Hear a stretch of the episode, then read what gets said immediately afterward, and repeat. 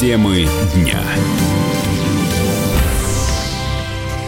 Постоянный член жюри КВН, режиссер Юлий Гусман прокомментировал слова Сергея Светлакова о цензуре в юмористической программе.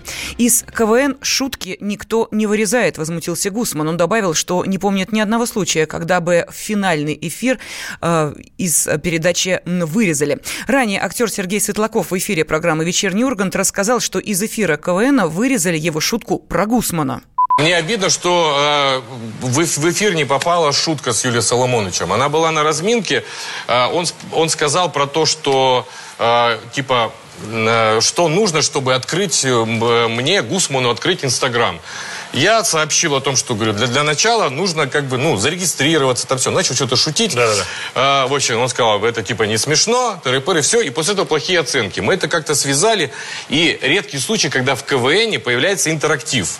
Ну, то есть, вот только в разминке произошло, и я в образе Славика Димона, мы выходим в студию, и я подхожу к столику Юлии Соломовича и говорю, короче, что там у нас с этим, с Инстаграмом-то? Да. Что это у нас это, как его, того? Он, он на меня такой безумно смотрит, я говорю, все, отписка. Соломоныч, отписка. Говорю, а сейчас все люди, там, пять тысяч человек с Урала сидит, говорит, говорит, сейчас знаю, что вы нас на разминке, короче, завалили. Да. Поэтому информация для всего зала. Юрий Соломонович живет в таком-то отеле в 535 номере. Хорошего уральского вечера вам! 3 сентября в Конгресс-холле Екатеринбург-Экспо прошла встреча выпускников КВН. Сергей Светлаков участвовал в проекте в составе команды «Уральские пельмени». Боец смешанных единоборств Александр Емельяненко в первом раунде нокаутировал пауэрлифтера Михаила Кокляева. Поединок проходил по правилам бокса. Емельяненко одержал победу через 2 минуты 47 секунд после начала боя. Спортивный обозреватель Андрей Вдовин рассказал, что никто и не сомневался в его победе, но главная интрига заключалась в том, в каком раунде Емельяненко вырубит своего соперника. Результат этого боя был вполне предсказуем, потому что все-таки, когда профессионал выходит против непрофессионала, все с этим понятно. Но единственная была интрига в том, в каком раунде все закончится. С первым или, э, может быть, Кокляеву удастся выстоять чуть-чуть подольше. Но оказалось все очень банально, буквально 2-3 удара, и все закончилось. И все почему? Потому что чем отличается профессионал от непрофессионала в единоборствах? Потому что профессионал умеет держать удар, а непрофессионал, когда получает более-менее чувствительное что-то по лицу, то плывет и бой бой заканчивается досрочно. Так что все было ожидаемым, но все закончилось предсказуемо. К спорту, естественно, это имеет весьма последовательное отношение. Это было шоу, и нам надо решить вообще, нужны ли такие шоу, или все-таки нужен больше спорт. После поединка Михаил Кокляев не выглядел расстроенным. Он рассказал, что для него это был знаменательный день, и теперь нужно провести реванш, но уже по правилам боев без правил.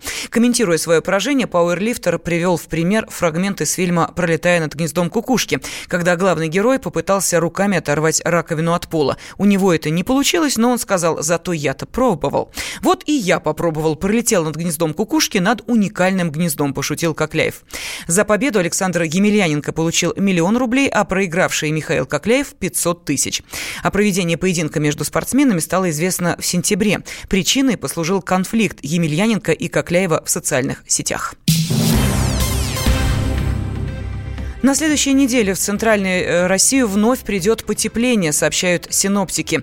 Ведущий специалист Центра погоды ФОБОС Михаил Леус рассказал, что первые дни декабря обещают быть снежными.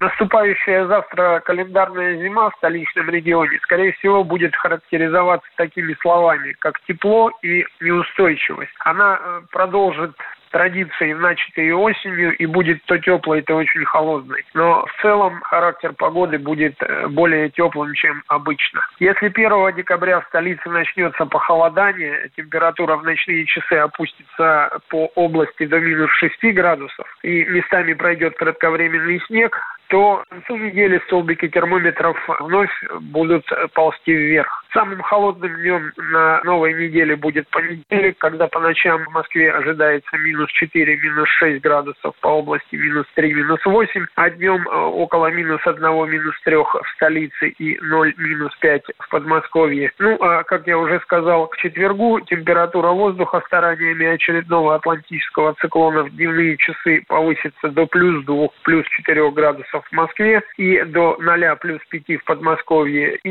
естественно, осадки, которые на этой неделе временами будут идти в виде снега, перейдут в жидкую фазу и в конце предстоящей недели образовавшийся временный снежный покров вновь, к сожалению, растает. Устойчивая минусовая температура должна установиться к 15-20 декабря, добавил специалист Центра погоды ФОБОС Михаил Леус. Ну а тем временем зоозащитники призвали россиян не оставлять на дачах ручных кошек и собак. По статистике, с приходом зимы на улицах остаются тысячи животных, которых дачники бездумно бросают на произвол судьбы, уезжая в теплые квартиры. Ведущий специалист Московского общества защиты животных Наталья Базаркина предупреждает, ситуация набирает катастрофический оборот и помочь не могут даже волонтеры. Это сплошь и рядом. Это называется сезонные животные. По весне берут, а по осени начинают избавляться. Жил в доме, а потом якобы они переезжают в город, он не нужен. Они решают, что их кто-нибудь подберет, пожалеет. Ну, скажем, а кто нас будет слушать? У нас зооприютов нет. У нас а, особо статьи, хоть она, она есть только на бумаге, она неприменима. Кто будет за этим следить? Это лишние налоги, это лишнее обучение людей. Это же надо платить зарплату. Ну, даже если вот эти э, волонтеры, а куда они денутся всех? Вы не представляете, в каком количестве выкидываются собаки и кошки. К сожалению, пока у нас э, с бумаги не перейдет все это, как говорится, вживую, то так все это и будет продолжаться. Пока не начнут хорошо за это наказывать, уголовно ответственность будут люди нести большие штрафы. К сожалению, так это и будет продолжаться. Как только они люди поймут, что за это наказание идет, они перестанут, они будут бояться так поступать. Зоозащитники заявили, что из тысяч брошенных зверей к концу зимы выживают лишь единицы. При этом огромная часть животных обречена погибнуть от голода и холода, от рук живодеров, охотников и под колесами автомашин. Ну а тем временем в Роспотребнадзоре подсчитали, сколько россиян пострадали от укусов бездомных животных. И оказалось, что в текущем году за медицинской помощью обратились больше 350 тысяч человек противоположные взгляды. Оппозиция, я считаю, героями. Твое право считаю. Да. Тина, что ты несешь? Ну а как? Смеешься? Максим, я не смеюсь, но просто нельзя так говорить. Себя послушай. Разные точки зрения. Призывы «надо выходить и устраивать майдан» — это нарушение закона. И вообще это может закончиться очень нехорошо. Вы не отдаете себе в этом отчет? По-моему, нет, решили допрос устраивать. Личный взгляд на главные проблемы. Ты не ездишь на машине? Я не езжу. Ну вот и тогда ну, молчи, отлично. потому что я рассказываю про движение автомобильное, а не про пешеходов. Свобода слова в прямом эфире.